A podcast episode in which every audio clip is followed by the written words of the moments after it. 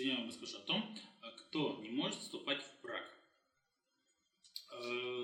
Есть ограничения для некоторых лиц, которые либо не могут в данный момент, либо не могут вообще вступить в брак.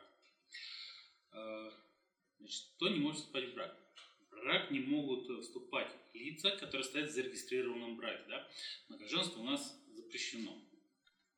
То есть в брак могут вступить либо холостяки, либо разведенные, либо вдовцы. Все эти моменты, естественно, либо развод, либо вдовствующее состояние, это все проверяется в ЗАГСе, когда вы подаете документы.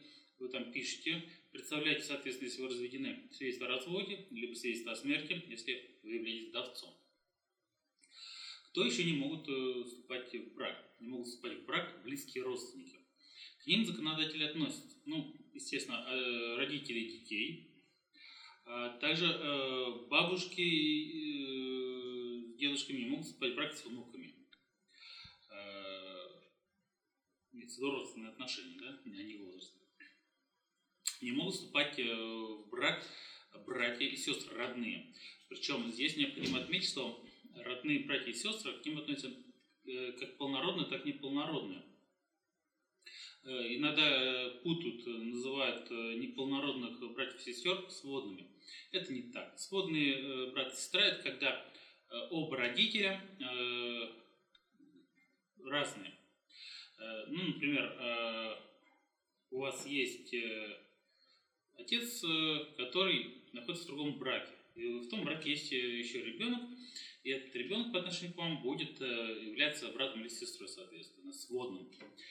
Полнородным или неполнородным, это когда имеется общий родитель. Такие братья и сестры тоже являются родными. Если общий отец, то это единокровные брат и сестра. Если общая мать, то это единоутробные. То есть хоть два родителя, хоть один общий, это именно родные брат и сестра. Они поэтому тоже не могут вступать между собой в брак. Заключается брак, соответственно, между усыновителями и усыновленными. Потому что они по всем юридическим моментам приравниваются к родителям и детям. Также не могут вступать в брак лица, когда одно из этих лиц является недееспособным в силу своего психического заболевания. То есть психически больные люди, которые признаны недееспособными, не могут вступать в брак никогда уже.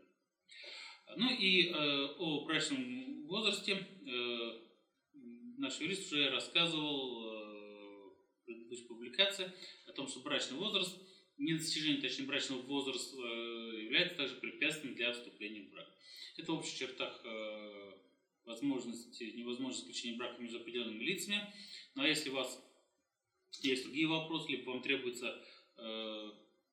юрист для ведения дела в суде, или требуется бесплатная личная консультация, вы всегда можете обратиться в юридическое бюро Носова. Всего доброго.